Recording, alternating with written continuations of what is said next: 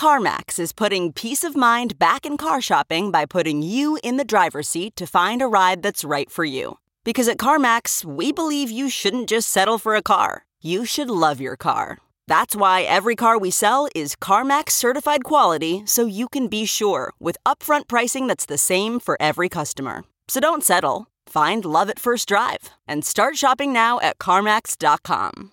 CarMax, the way car buying should be. Okay, picture this. It's Friday afternoon when a thought hits you. I can spend another weekend doing the same old whatever, or I can hop into my all new Hyundai Santa Fe and hit the road. With available H track, all wheel drive, and three row seating, my whole family can head deep into the wild. Conquer the weekend in the all new Hyundai Santa Fe. Visit HyundaiUSA.com or call 562 for more details. Hyundai, there's joy in every journey. There are reasons to think that the inherent transparency of distributed public ledgers will be, or at least could be, a force for increasing rather than decreasing institutional transparency. This is something that regulators could lean into if they weren't distracted LARPing like they understood the dynamics of crypto volatility. In short, don't blame our digital assets for your institution's messed up behaviors. If you want to point the regulatory lens anywhere, it should be around these issues of institutional transparency and system wide leverage. Welcome back to The Breakdown with me, NLW. It's a daily podcast on macro, Bitcoin, and the big picture power shifts remaking our world. The Breakdown is sponsored by NYDIG and produced and distributed by Coindesk. What's going on, guys? It is Thursday, October 14th, and today we are talking about recent statements from the Bank of England around crypto and its similarity to the subprime mortgage crisis. And now, as I was prepping this show, the Morgan Stanley CEO came out and said, I don't think crypto is a fad. Russian oligarch Vladimir Putin said crypto has the right to exist. So I promise I will unpack those things tomorrow. But I had already prepped this episode, and I think it's still really important in a much bigger way than just one random speech. Here's an example of the type of headline that came yesterday along with these comments. This is from The Guardian. Bitcoin could trigger financial meltdown, warns Bank of England deputy. Sir John Cunliffe likens danger to 2008 crash and calls for tough regulation of cryptocurrencies. Boy, did I just go into this thing ready to rip it to shreds. I was going to, for example, point out that just because one asset is roughly the same size or hell, even double the size of another asset, doesn't mean they have the same characteristics, etc., etc. But when I actually dug into the speech itself, not just the media accounting of it, I found something a lot more thoughtful and worthy of consideration than I had previously guessed. It will come as no surprise that I have a very specific set of critiques, one fundamental one that I think explains a lot of the difference of how I and many people who think like me in the Bitcoin and crypto space view the world, as opposed to some of these bank regulators. But there's still a lot to be learned and discussed here. So, Sir John Cunliffe is the deputy governor of the Bank of England focused on financial stability. Of course, if you're focused on financial stability, that's the lens that you're going to see many things through. In his speech yesterday, which he called Is Crypto a Financial Stability Risk? he admirably does not bury the lead. He starts I want to talk today about whether the world of crypto finance poses risks to financial stability. Crypto assets have grown by roughly 200% in 2021, from just under 800 billion to 2.3 trillion today. They've grown from just 16 billion 5 years ago. 2.3 trillion, of course, needs to be seen in the context of the $250 trillion global financial system. But as the financial crisis showed us, you don't have to account for a large portion of the financial sector to trigger financial stability problems. Subprime was valued at around 1.2 trillion in 2008. When something in the financial system is growing very fast and growing in largely unregulated space, financial stability authorities have to sit up and take notice. They have to think very carefully about what could happen and whether they or other regulatory authorities need to act. End quote.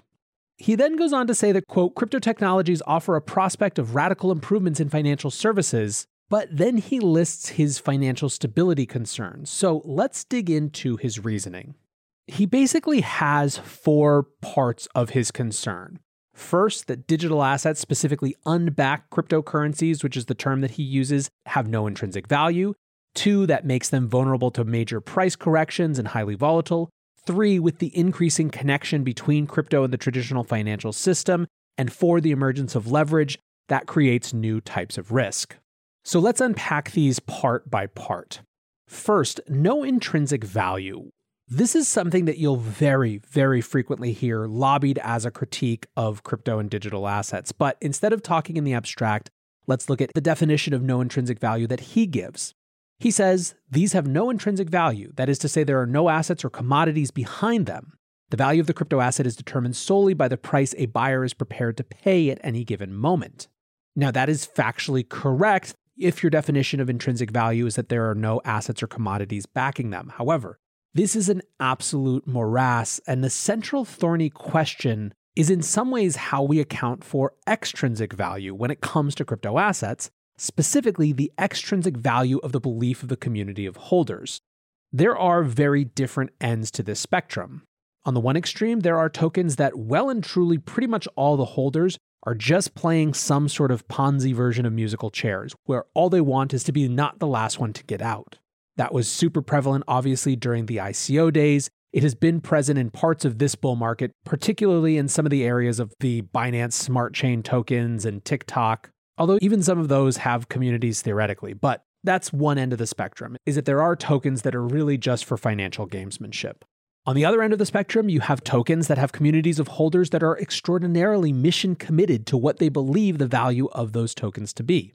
Bitcoin, of course, is the easiest and clearest example, where the holders and community of Bitcoiners believe it to be valuable as a hedge against centralized failures. Those centralized failures might be in the form of currencies that devalue because of monetary policy. For others, those centralized failures are in the form of local corrupt monetary regimes that unfairly seize people's assets.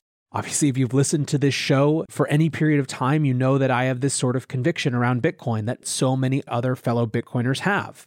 However, interestingly, Bitcoin perfectly demonstrates the fascinating and key relationship between extrinsic and intrinsic in the context of digital assets. It has certain intrinsic features for which it is valued by the community, Central among those is a math based rather than a human based monetary policy. However, the history of Bitcoin forks show that those things don't actually matter if they don't have a critical mass of belief behind them. You could spin up a fork of Bitcoin, for example, that caps the supply at 20 million, so it's even more scarce, and that's its main value proposition. But unless you got a critical mass, a network effect of people who believed that, it's not going to hold a candle to the real Bitcoin. This has been one of the most important lessons of the last four or five years. The point here is that there are intrinsic features of some of these coins, or at least Bitcoin, that give them a certain type of value for their community. But what matters or what enforces that value, what brings that value to life, is in fact the network effect of believers.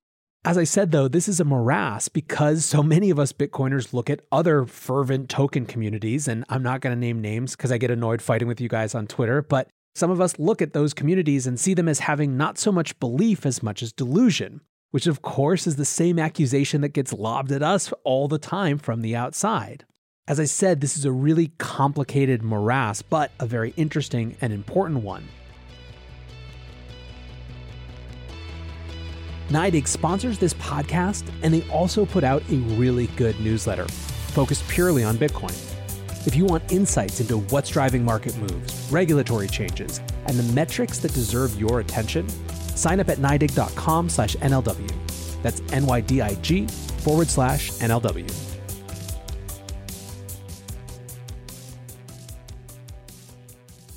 In terms of the salient detail for this Cunliffe speech, he is saying that the fact that cryptos have no intrinsic value is relevant for his second point, which is that that lack of intrinsic value makes them vulnerable to major price corrections. As he says, quote, the main use of unbacked crypto assets is for speculative investment. Now, in my estimation, the key thing here in the connection to this first argument about intrinsic value is that volatility and vulnerability to major price corrections has a relationship with the ratio of speculators versus long term holders in a particular community. Bitcoin, for example, has proven over and over that while, yes, leverage traders can get totally washed out and contribute to major price corrections that happen very quickly, in the medium and long term, the community of long term holders continues to grow, as does the price floor that they enforce in the markets. Cunliffe, to his credit, actually makes some mention of this, saying that, quote, attitudes to unbacked crypto assets, however, appear to be shifting. In the UK, fewer holders now say they see them as a gamble, and more see them as an alternative or complement to mainstream investment. Around half of existing holders say they will invest more. And again, this is across all crypto assets. This isn't just Bitcoiners on Bitcoin Twitter. This, however, brings Cunliffe to his next concern, which is that crypto increasingly is connected to the traditional financial system. Quote, while retail investment predominates in this market, there are signs of growing institutional investor interest, with these investors now thinking about whether to have crypto in their portfolio. More complex investment strategies are beginning to emerge, including crypto futures and other derivatives. At the same time, core wholesale finance and financial market infrastructure firms are putting their toes in the water. Several global banks are offering or are planning to offer digital asset custody services. Some international banks have started to or are looking at trading crypto asset futures and non deliverable forwards and offering wealth management clients crypto asset investments following client demand. He goes on and on and on with all the different ways that the traditional financial world is getting into crypto. But what matters, he says, is this new institutional interest combined with the volatility and combined, of course, with leverage. The price of Bitcoin, he says, has fallen by over 10% in a single day on nearly 30 occasions in the past five years. However, and this is where Cunliffe definitely endears himself a bit to me, he says, we should be clear that investors losing money on speculative investments does not, in and of itself, constitute a financial stability problem, though it may well be a concern for authorities responsible for investor protection. It is a necessary feature of the financial system that investors who understand the risk of speculative investments can make losses, including large ones, as well as gains. The responsibility of the Financial Stability Authority is to ensure that the system is resilient so that price corrections and consequent losses can occur without knock on effects on the financial system as a whole and without damage to the real economy. End quote. To make his point, Cunliffe uses a contrast between the dot com bubble and the subprime mortgage backed securities bubble as case in point. One saw something like 5 trillion of losses versus the other's 1.2 trillion of localized losses, which were smaller but had much bigger knock on effects. Why is that? Quote, whether a major price correction is absorbed by the system, admittedly leaving some investors with very sore heads, or whether it is amplified into a systemic impact depends on a number of key characteristics of how the asset is integrated into the financial system, especially interconnectedness and leverage. It depends also on the resilience of the system at the time of the correction the liquidity in the system under stress, and the ability of core elements of the system to absorb any losses. So here is where Sir John and I start to truly depart. He writes So, a necessary thought experiment from a financial stability perspective is what would happen in the financial system if there was a massive collapse in the price of unbacked crypto assets, at the extreme end, if the price fell to zero. Such a collapse is certainly a plausible scenario, given the lack of intrinsic value and consequent price volatility the probability of contagion between crypto assets, the cyber and operational vulnerabilities, and of course, the power of herd behavior. End quote. Very, very little in crypto's history suggests that this is anything close to the quote plausible scenario that Sir John says it is. Crypto has undergone more severe market corrections in the last few years than most traditional market investors go through in their lifetimes, and it has just kept growing. Keep in mind, this is with the entire financial and political world rooting on its demise. It's not like it's been easy out here. What's more, the growth is not just more new speculators coming in, it's a deepening conviction of the base holders who, as I mentioned before, set price floors. There is a high likelihood of future 50% corrections. And yes, leverage led blowouts that lead to 10 to 20% moves in a very short period of time. Those could have big consequences in market structures where institutions are more bought in, and especially if those institutions are contributing to the overall leverage in the system. But the notion that crypto can just go to zero is, at this point, preposterous. And by the way, I'm not just talking about Bitcoin. I'm talking about 2017 vintage zombie coins that retained, even throughout the bear market, some portion of their value, if very little liquidity, because holders had no incentive or really ability to dump. There's always a reason to keep rooting on their future. So, point one, the idea that crypto can just go to zero just doesn't hold water. But it is not preposterous to ask are there issues with the volatility that is realistic that we've all been able to bear so far as these big institutions come in? So, the real issue, and Cunliffe is far from the only one to bring this up, has to do with what happens when opaque institutions are buying too much crypto with too much leverage, and a sudden price movement results in them being margin called. This is where something that happens in the crypto industry could spill over into other assets. Let's quickly take a detour into the example that everyone is bringing up because it's fresh in mind when they talk about financial stability in this sort of issue. Archegos, for those who haven't listened to my episode, which was a TLDR on Archegos, was a family office managing 5 to 10 billion dollars. Bill Hwang, whose fund it was, had previously settled around insider trading and stock manipulation, but that's not really the point. Archegos used sophisticated instruments which allowed it to trade with a lot of leverage and a real lack of transparency around its true exposure especially to any one given asset. Some have estimated the total exposure for this 5 to 10 billion dollar fund at around 50 billion and some even estimate up to 80 billion dollars. Archegos was also using multiple prime brokers, like more than a half dozen. When some of its positions started going south, such as Viacom, which went from 84.40 a share to 66.35 a share in 2 days after it announced a fundraise that investors clearly didn't like, Archegos was hit by margin calls from multiple prime brokers at the same time. It couldn't meet them, and so the prime brokers started doing what prime brokers do in that situation dumping Archegos' position at an incredible clip.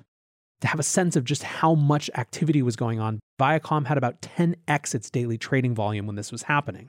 These liquidations spread out, and while the first brokers to margin call Archegos were fine, or at least comparatively fine, only racking up losses in the hundreds of millions of dollars, others took a major multi billion dollar loss. Nomura lost 2.87 billion and Credit Suisse lost 5.5 billion, in fact forcing them to raise an additional 1.9 billion from investors to get their balance sheet right.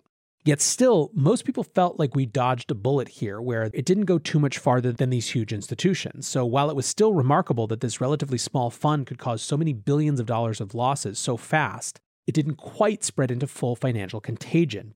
That's the bullet that regulators like Cunliffe felt was dodged. This sort of thing is clearly on the mind of Sir John when he said, Direct exposures provide an immediate channel by which losses could be transmitted from crypto assets to the existing financial sector. However, there are also potential second round or indirect effects which can spread the impact into other asset classes. For example, a severe fall in the value of crypto assets could trigger margin calls on crypto positions, forcing leveraged investors to find cash to meet them, leading to the sale of other assets and generating spillovers to other markets. We saw last year during the Dash for Cash that this dynamic can put pressure on the amount of liquidity in the system. Similarly, there is a possibility of contagion. A large fall in crypto valuations could affect investor risk sentiment more broadly, causing investors to sell other assets that are judged to be too risky and those perceived to have a similar investor base. Ultimately, Sir John's TLDR is taking together the volatility of unbacked and largely unregulated crypto assets, their nascent but fast growing integration into the financial sector, and the appearance on the scene of leveraged players. My conclusion is that while a severe price correction would not cause financial stability problems now, all else equal, the current trajectory implies that this may not be the case for very long. So here's my issue with this at core. It's not that Sir John or anyone else is wrong to ask this set of questions about financial stability. However, I think it's a red herring, a distraction to look at the intrinsics of crypto assets as the primary issue to be dealt with here. Viacom is about the most boring old school stock one can imagine. The issue with Archegos was leverage, too many prime brokers, and too much opacity. It was with instruments and institutions, not the underlying asset. In other words, as banks have had inquiries about Archegos and regulators are looking at Archegos, the issues they're thinking about are not how do we make sure we limit how people buy Viacom stock. In fact, I would argue that one, the focus on the intrinsics of crypto assets is ultimately distracting from the real culprit, which is institutional transparency and leverage. Two, we've already seen the start of a downshift in leverage available from exchanges, and that's likely to increase as they fit further into public policy frameworks. Three, there are reasons to think that the inherent transparency of distributed public ledgers will be, or at least could be, a force for increasing rather than decreasing institutional transparency. This is something that regulators could lean into if they weren't distracted LARPing like they understood the dynamics of crypto volatility. In short, don't blame our digital assets for your institution's messed up behaviors. If you want to point the regulatory lens anywhere, it should be around these issues of institutional transparency and system wide leverage. Now, I think part of the issue with this speech is that it was run through the media gauntlet. Like I said, that headline, Bitcoin could trigger financial meltdown, warns Bank of England deputy. Indeed, calling out that headline, Tuur Demeester called it an example of DARVO, an acronym for Deny, Attack, and Reverse Victim and Offender. Wikipedia describes DARVO as a common manipulation strategy of psychological abusers. The abuser denies the abuse ever took place, attacks the victim for attempting to hold the abuser accountable, and claims that they, the abuser, are actually the victim in this situation, thus reversing the reality of the victim and offender. So, of course, what he's saying is that the issue is these traditional financial institutions that are playing with leverage and doing so opaquely. The issue is the existing system, not this new nascent system. And by going after the new nascent system, the existing institutions distract from their own abuses. As you can probably tell from this conversation, as opposed to when I've discussed investor protections, I'm much more interested in these systemic risk arguments than those what I find very paternalistic diminishing, and hypocritical investor protection arguments. Ultimately, my point is that even if we take systemic risk seriously, the place to start isn't the underlying assets. It's the institutions who lever up and obfuscate what they're doing. Until tomorrow, guys, be safe and take care of each other. Peace. Hopefully, this is the last time you'll hear this ad. Because with Chime checking account features like fee free overdraft up to $200 with SpotMe and getting paid up to two days early with direct deposit, you can probably treat yourself to an ad free upgrade to spend more time listening to your favorite podcasts, or at least grab yourself an extra morning latte this month. Join millions of Chime members who work on their financial progress with fee free overdraft and no monthly fees. When you find new ways to save, you can reach your financial goals easier and still have the occasional treat. Take more control of your finances and say goodbye to monthly fees.